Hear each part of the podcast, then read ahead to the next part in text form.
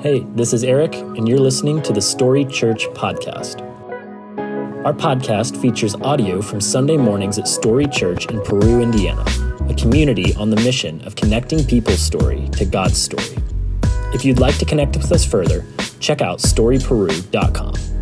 Our hope is that today's episode helps you take your next step on your faith journey.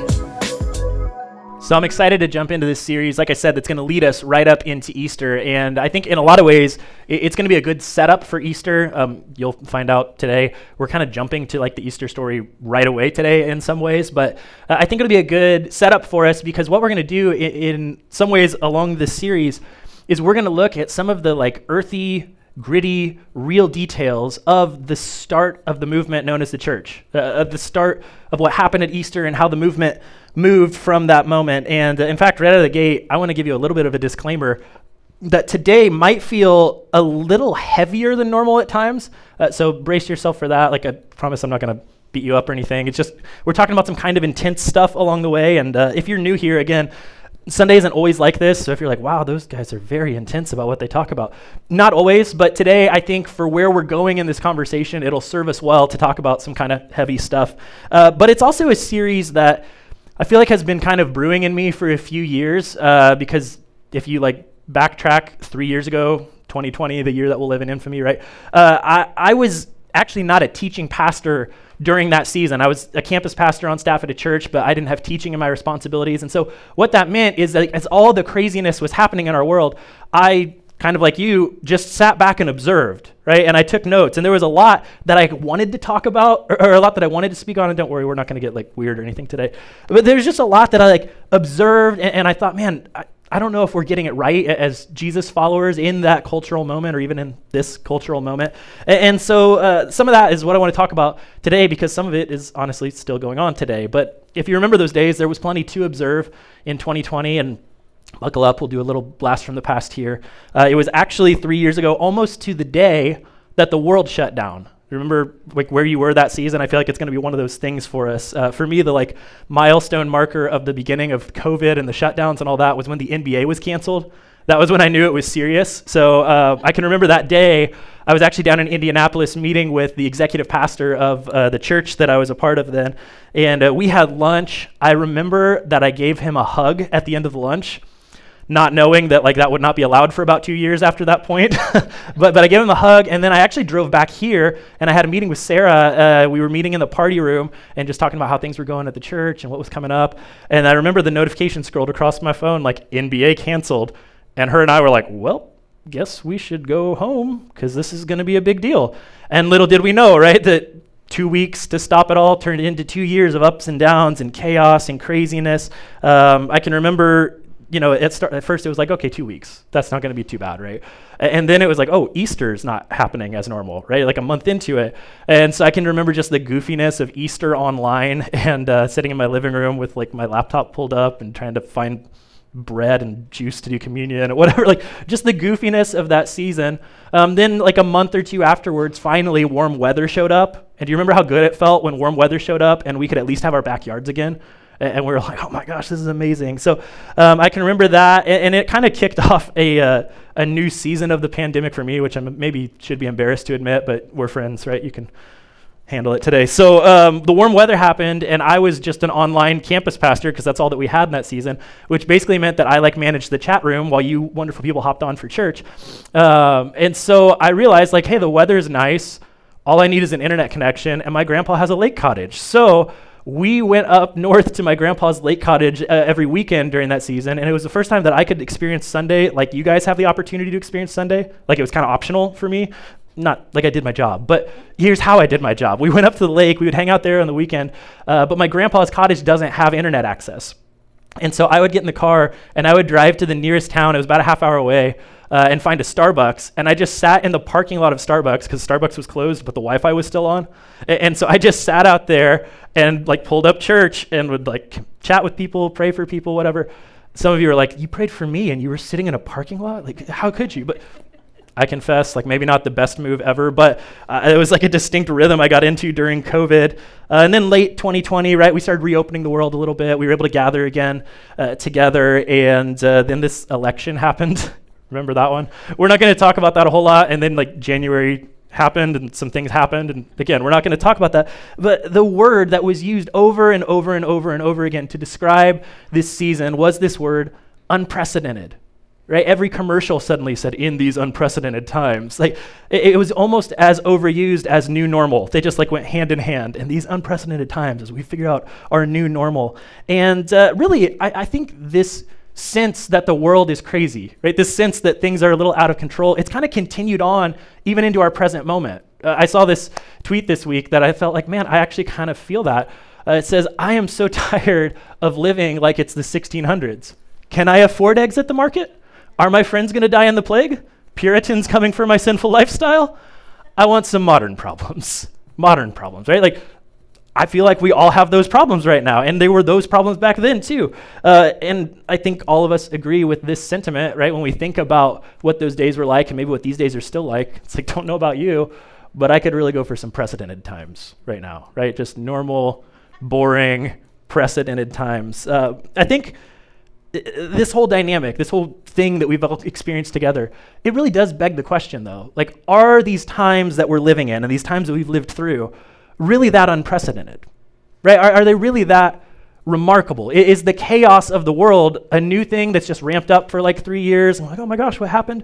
Or if they aren't unprecedented, is there something that we can learn from those who went before us as it relates to our faith and as it relates to how we can actually live our lives in light of a crazy world? As I was thinking about this dynamic, um, I started thinking about my, my great grandpa and my grandpa because uh, it's helpful, right? When you're like, man, is this new or has this been around before to think about those who have gone before us? Uh, my great grandpa saw such incredible change in his life. He lived uh, to be 101 years old. So he was born in 1899 and he passed away in 2001. So he missed all the COVID fun. But his joke was that he uh, lived in three centuries and he remembered one.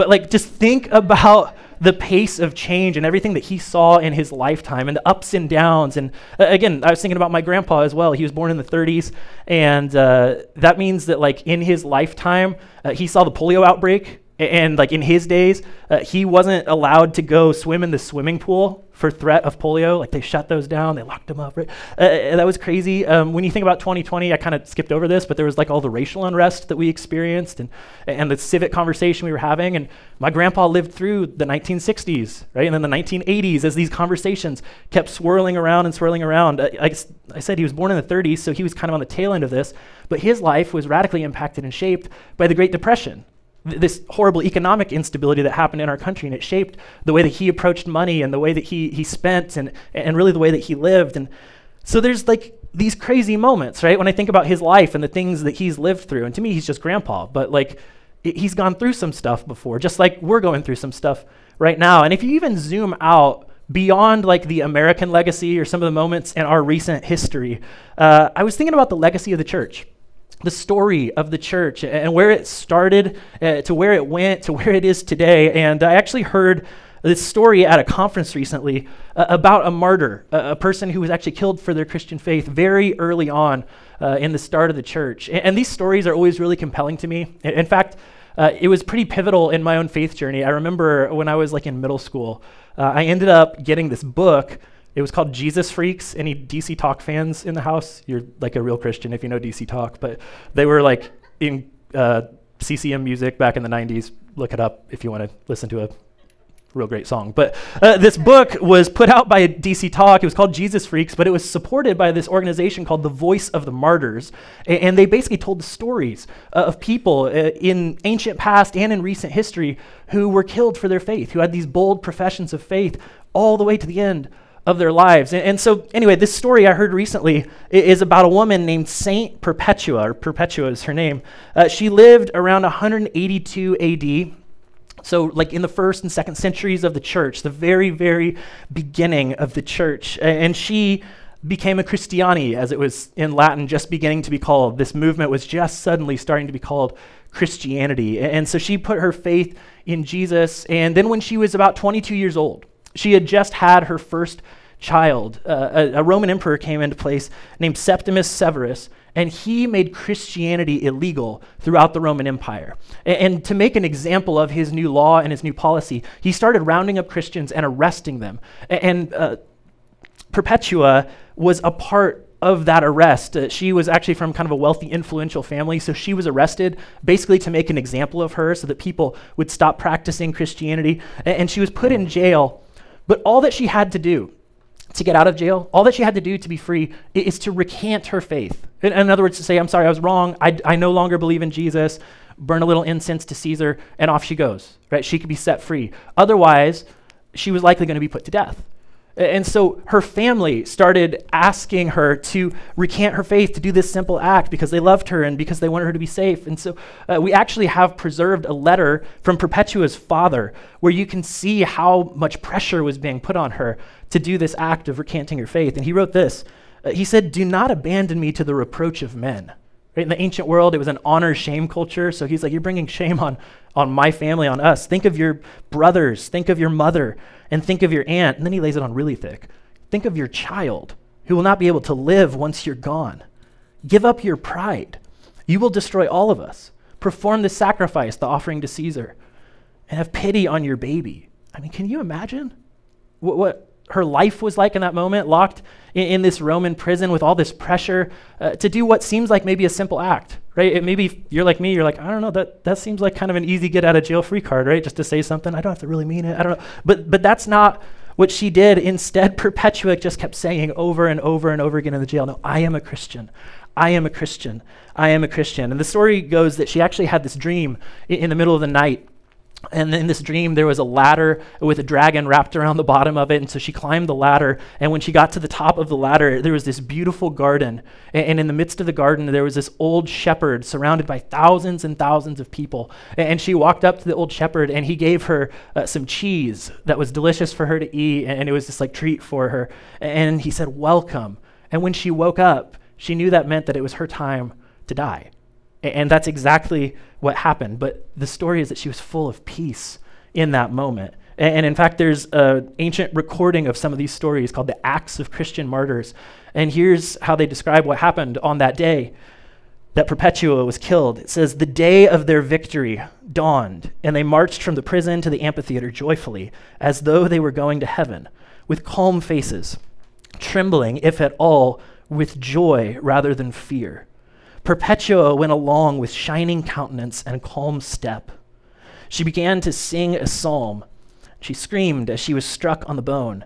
And then she took the trembling hand of the young gladiator and guided it to her throat. It was as though so great a woman, feared as she was by the unclean spirit, could not be dispatched unless she herself were willing whoa, right? Like, talk about such an intense story, such a powerful example of her confidence that she had in her faith. And she was one of the thousands of Christians. Some scholars actually believe it's up to millions of Christians who were arrested and ultimately murdered in the first and second centuries of the church. And you would think, right, talk about a crazy world, you would think this little movement uh, this little movement contained inside of the Roman Empire at the time, you would think that this type of treatment would stop it, right? You would think that this chaos w- would shut it all down. Like, who would sign up for this when you see these examples? Well, the truth is, the early church grew not in spite of the martyrs, but actually because of them. Uh, one of the early church follow- fathers, a guy named Tertullian, uh, wrote this. He said, The blood of the martyrs is the seed of the church it's this powerful idea that their sacrifice was actually the thing that caused the movement to keep moving. And, and why am I talking about Christian martyrs today? Like you're like, whoa, I thought we were going to like get some hope in here. This is getting a little intense. I warned you. Okay, it's going to get worse. Uh, but the reason I'm talking about this, for one, is because violence and persecution still happens in our world today. Uh, these stories are actually still lived out, and in fact. Um, I was reminded of this uh, just this weekend on St. Patrick's Day. I was watching a documentary about U2 that just came out on uh, Friday. It's David Letterman and Bono and The Edge, and it's fantastic, and you should all check it out. But they hang out, and uh, they're talking about the band and their story and uh, their roots in Dublin and how that shaped their music. And, eventually, uh, in the documentary, uh, they got to the story of a U2 concert that was canceled in November of 2015. It was going to be held in Paris. And if you can remember, in Paris, in November of 2015, there was a terrorist attack that happened there. And 130 people uh, were killed. And it sent shockwaves in so many ways through the Western world. Uh, not so much because there was a terror attack, right? Unfortunately, we're kind of used to those, and, and we're kind of used to hearing the stories of, of tragic things happening. But it shocked the world because it happened over here.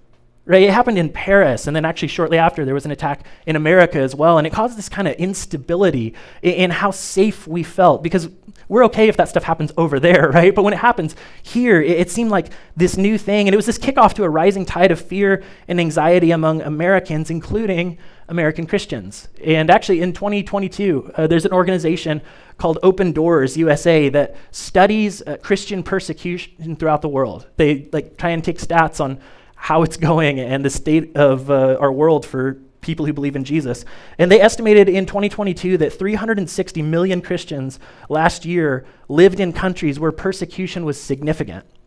Roughly 5,600 Christians were murdered, more than 6,000 were detained or imprisoned, and another 4,000 plus were kidnapped. And in addition, more than 5,000 churches and other religious facilities were destroyed last year alone throughout our world. And in fact, the president of Open Doors, David Curry, said it this way He said, The level of exclusion, discrimination, and violence against Christians in some countries has risen to a level akin to ethnic cleansing. Like, this still happens in our world today. But, quick sidebar, not in America, okay? Like, I can go on a little rant about this, so I'll keep it contained. Because I know we all had mixed feelings about lockdowns, right? And I'm not going to ask you about how you think the government should function or anything like that. We can do that another time uh, if you really want to. But uh, like we had mixed feelings, and I'm not going to kick the hornet's nest today. But man, I'm here to tell you that there is nothing that we experience in America that deserves the title of persecution.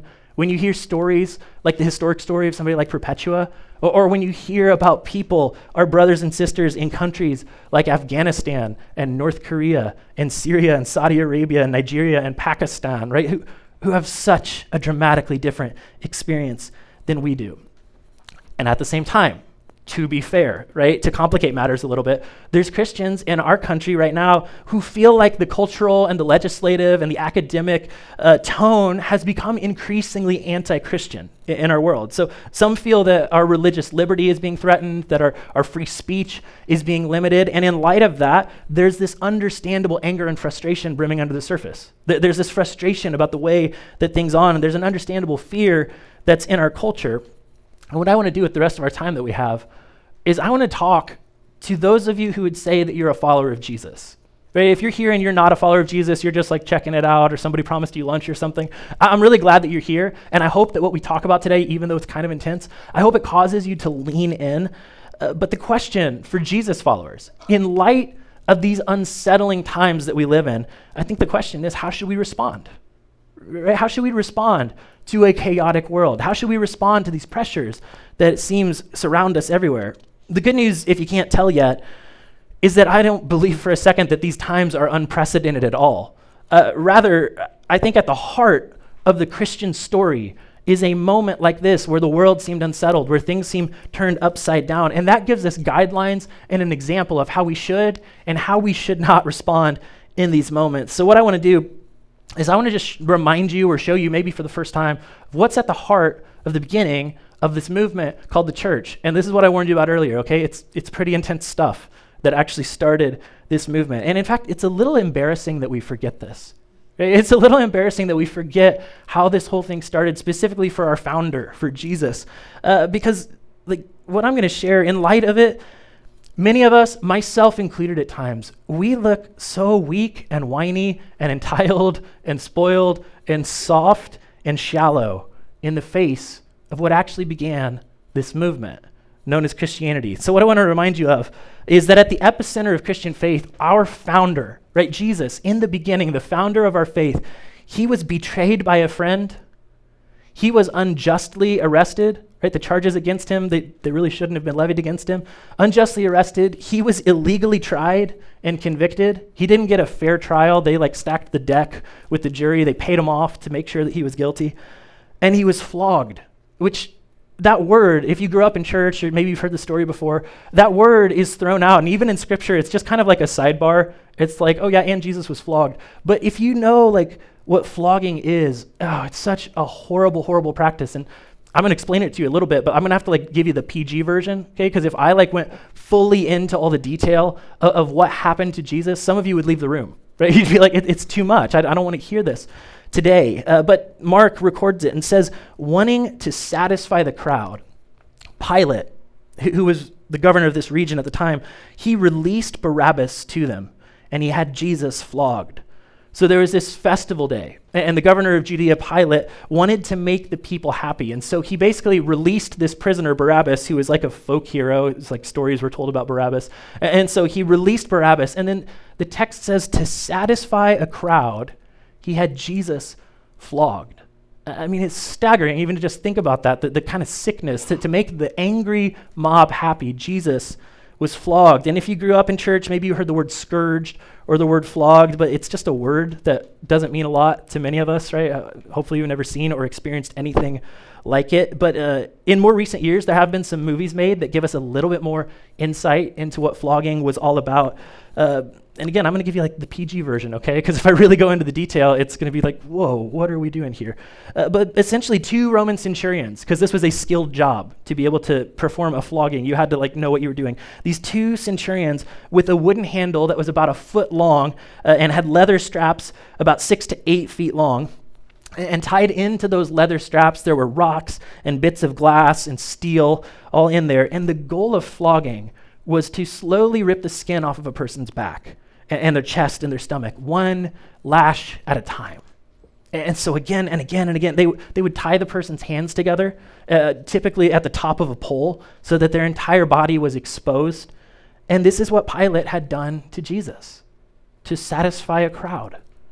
And, and then after Jesus was flogged, I mean, imagine just how painful that experience was, right? He was taken back to headquarters where Pilate's men then decided to have some fun with the king of the Jews. They decided to, to pick at him a little bit. And th- this man who stands at the epicenter of Christianity, right, the, the, founder of our faith, the one whose name we were singing earlier, as we're gathered together today as a Christian church, uh, here's how Matthew, who, who was an eyewitness to these events, here's how he records it. He says they stripped him and they put a scarlet robe on him. I mean, imagine, right? His back, and, and they put that robe over him. They wove thorn branches into a crown, this thing that we've romanticized in so many ways, but they put it on his head and they placed a reed stick in his right hand as a scepter. And then they knelt before him in mockery, and they taunted, All hail the King of the Jews! And they spit on him, and they grabbed the, stu- the stick, and they struck him on the head with it. Other translations say again and again and again. And if that wasn't enough, right, then Pilate decides to issue his sentence. And he gives Jesus the maximum sentence no mercy at all. He's sentenced to death by crucifixion. And, and, here's what you need to know. I mean, we've probably heard about crucifixion before, right? If you've heard the story of Jesus or watched Spartacus or whatever. But, uh, but the Romans actually didn't invent crucifixion, the Romans perfected crucifixion. The Romans figured out how to leverage this uh, not to kill a man. That, that wasn't the purpose of crucifixion. The purpose of crucifixion was to keep a man alive as long as possible, to make an example of them. The idea is that they would make a person uh, experience so much shame and so much pain that anybody who would walk by, because this was a very public thing, that anybody who would walk by would see that and they would say, I'm never going to cross Rome, right? I'm never going to mess with that empire, that they would have so much fear that they would never, under any circumstance, get out of line. And again, there's all kinds of theories about what Jesus' crucifixion was really like. And if I went into all the details, you would leave the room, right? Like, it, we'll give you kind of the PG version again, but uh, typically there was a spike or a nail that was driven between their wrists to support the weight of the body. Uh, often there's a nail on, on, the foot, not to cause pain again, but so that people could push up again so that they would live as long as possible because it wasn't bleeding that killed you uh, as it related to crucifixion. The thing that ultimately killed people when they were crucified is they suffocated. They didn't have the strength to hold themselves up any longer, and, and so they would eventually collapse and they wouldn't be able to breathe. And so these men were stretched out, sometimes on scaffolding. Uh, you know, in the pictures and in the art and in the movies, we see like the big cross lifted way up high in the air. That's typically not how crucifixion was actually done. Uh, they were actually quite low. And the idea was that the men would hang maybe a foot, maybe two feet off the ground, so that the passersby could look them in the eyes, right? So that they could shame them and mock them all the way to the point of death. And in fact, that's exactly what happened to Jesus. Matthew says it in this way that those who passed by hurled insults at him, shaking their heads and saying, You who are going to destroy the temple and build it in three days, save yourself. Come down from that cross if you're the Son of God. And in fact, a little later, he says some religious leaders walk by, right? The people who funded this whole arrest and, and pulled off the whole scheme along with the Roman Empire, they walk by and they say, He saved others, but he can't save himself. And by the way, I, and again, I know this is heavy, I know it's intense, but don't forget all of this happening to Jesus, right? All this terrible, terrible thing that, that is actually at the beginning of the Christian story or the story of the church. This terrible thing that happened, it didn't happen because Jesus was arrested trying to evade the government right? Like he wasn't running to Egypt to try and hide, or he didn't go uh, out into the caves in, in Gedi and hide out like David did when he was hiding from Saul, if you know the story. He didn't like run that play. He wasn't at a port city trying to escape to the Mediterranean where he could hide maybe in a Jewish community like Ephesus or Galatia. Like he wasn't trying to escape. But your Savior and my Savior, he walked into Jerusalem under his own power on purpose knowing what was going to happen. Right? He willingly went there. He walked down Main Street in broad daylight in Jerusalem. And I think part of the thing we forget, part of the problem is our art and it's our movies.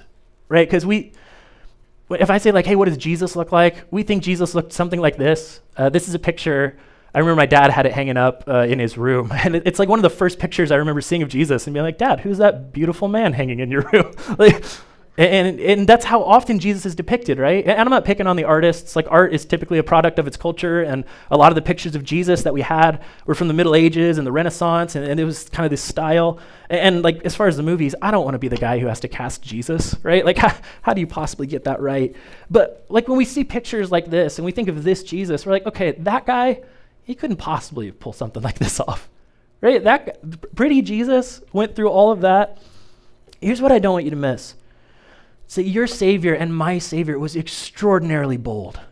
He was extraordinarily bold. He walked into the temple and he overturned tables and he ran out these money changers uh, because they were selling and stealing from the people and they were embarrassing him as the Son of the living God, right? So he ran them out of the temple and, and turned over tables. And when the temple leaders confronted him, they didn't say, What do you think you're doing? I- instead, they looked in his eyes and they heard his voice and they asked the question, Who do you think you are? Because there was something about Jesus, something about his countenance, something about the way that he carried himself and his presence that was just oozing and overflowing with authority. Right? They're like, who do you think you are? And your Savior, my Savior, he was bold. He was brave. In so many ways, he was fearless. He was braver than hell, and he was stronger than steel and tougher than nails, he proved to be. And here's what I don't want you to miss. Then he turns to you and he turns to me and he says, Follow me. Right? he, he turns to us and he says, Follow me. Yeah, in fact, we looked at this, I think just last week.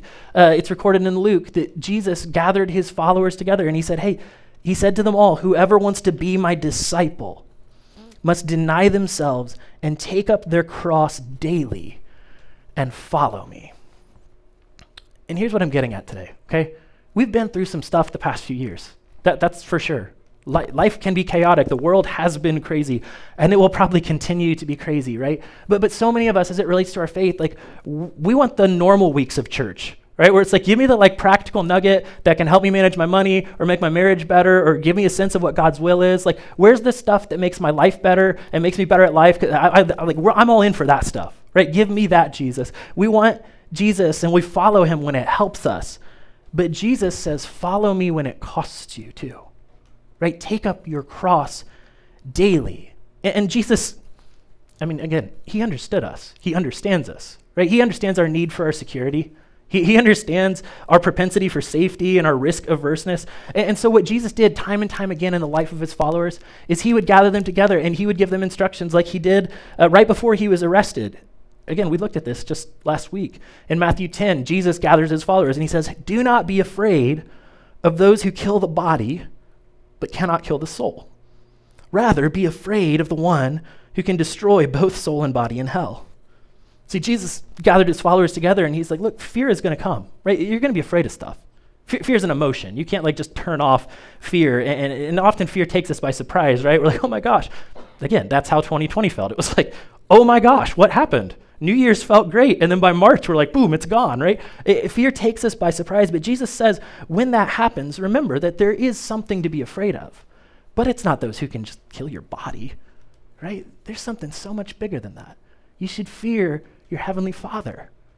who, who actually controls so much about our lives. He, he says, never allow fear from them or from it, from whatever is happening to rule your life. Instead, fear the one who has control over your souls. And let me tease that out for a second because the idea of fearing God for many of us has some baggage because we grew up with like angry God in the sky, right? And to fear God meant to like fear and tremble and don't you dare approach him. That's not what I'm talking about. I, I don't sign up for that God, okay, who's just like waiting to punish you. I don't think that that's an accurate picture uh, of the God that Jesus followed. But rather, when I talk about fearing God, it means having him in the proper place in our life. It, it, means respecting and understanding the role that he ultimately plays in our life. And again, Jesus illustrated this time and time again in the life of his followers. Maybe you've heard the story one time. They were out in the middle of the sea on a boat together. Jesus was taking a nap, as he often did. Okay, he was laying down, relaxing, and this storm starts brewing. And the guys get nervous right? And then they start to get afraid because the waves keep getting bigger and the sky is getting darker and it's getting chaotic. In fact, Mark wrote about it, uh, and he used both the noun and the verb for fear together. Uh, the way he re- describes their attitude is they feared a great fear. they feared a great fear in the midst of the storm. And then eventually they decide, hey, we should probably wake up Jesus. Right? This is getting bad. Maybe he can do something. And, and so they go and they wake him up, and Jesus looks at them. I can imagine with a grin on his face, right? Like, I, I, honestly, I think he was probably under the blanket grinning because he's like, I know what's happening right now. But, but they wake him up, and Jesus says, You have little faith. Why are you so afraid? And then he got up, and he rebuked the wind and the waves, and it was completely calm. And the men were amazed, and they asked, What kind of man is this? Even the wind and the waves obey him. And it's as if Jesus was trying to tell them through the boat ride, and maybe trying to tell us today as well, that if you're going to be afraid, fear God. Right? If you're going to be afraid, don't get caught up in the chaos of the world. Don't get caught up in the circumstance. I mean, again, that's natural, that's understandable, but ultimately, you don't have to live fearful of the state of the world because there's a God who's above and beyond and before all of it. Right? Here's the point today. We'll wrap it up. It's that unsettling times, they are not unprecedented. They are not unusual.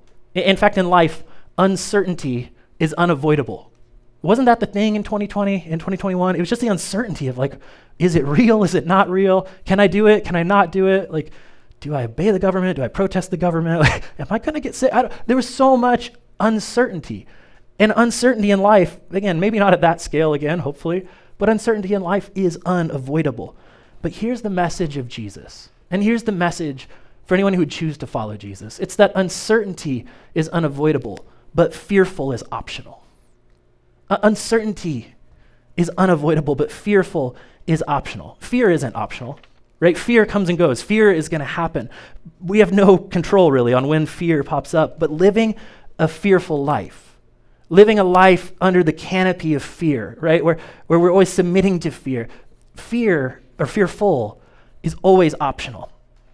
And Jesus proved it. Right? This, this moment that started the movement, the crucifixion and eventually the resurrection of Jesus, it was this moment where he faced deeply unsettling circumstances with boldness, with courage. He proved it in the way that he lived his life among the eyewitnesses in the first century. Jesus was born into, and he lived through, and he walked into the jaws of uncertainty in ways that only our brothers and sisters around the world who are really experiencing persecution can imagine. Right? Jesus stepped into all of that. Uncertainty is unavoidable, but somehow they learned how to live without being overwhelmed by fear. And so I just want to wrap up with three questions. And I'm not going to answer them for you, okay? They're just honestly supposed to be kind of unsettling questions for all of us. But in light of what we just heard, right, from, from the story of the martyrs to the state of the world we live in to the story of Jesus, in light of all of that, is our version of Christianity worth that? Right? Is your version of your faith worth what you just heard about? Is our version of Christianity worth dying for? Is the way that we live worth the price that they paid? Or, can you imagine, like, Mary and Peter and Paul looking at us today and seeing our lives and thinking, like, you're afraid of what? Like, you couldn't go to the grocery store for a while? That, that's tough, but we didn't know if the thing was going to work. right? They, they ultimately gave their lives for this movement without any guarantee that it was going to keep moving. Uh, think about the Apostle Paul. He wrote all of those letters, he planted all of those churches. His life was radically transformed, and it all ended in a Roman Colosseum. And as he walks to his death, I can imagine he wondered, was it worth it? Was it worth it? And I think maybe the answer to that question rests on us as we move the movement forward once again, as we decide what kind of faith we're going to carry. Uncertainty is unavoidable, fearful is optional. So let's opt for something better. And when fear starts talking, when fear wants to take control, let's stop listening. And instead, what if we remember what's at the heart of this story and we can say, I am a Christian. I am a Christian. I'm a Christian. Let me pray for you. God, I pray uh, that we would have ears to hear this in whatever way we need to today. I know it's a lot. I know it's intense. I know it's overwhelming. But God, let us not gloss over it. Let us not forget that whatever uncertainty and instability we feel today, it pales in comparison to what you went through at the very beginning of this movement, when you gave your life on a cross. And then when your countless followers on the other side of the resurrection had so much boldness and confidence that you were alive and that you were active, that many of them, thousands, if not millions of them, gave their lives as well. And God, I don't know what you want from us, but give us the ears to hear what you have to say to us today. Give us the courage to do what you call us to do. And may our lives and our faith be worth the price you paid. Uh, may our faith reflect the kingdom of God values that you instituted. And God, help us to be a taste of what it looks like when your presence is alive and active here on the earth, not living in fear of unprecedented times, but living with boldness and confidence, fearing only you. We pray and we ask all of that in Jesus' name. Amen. Hey, once again, thanks for listening. If you live in or near the Peru, Indiana area, we would love for you to engage with us at one of our weekend gatherings. To find directions, service times, and information about our environments for kids, visit us at storyperu.com.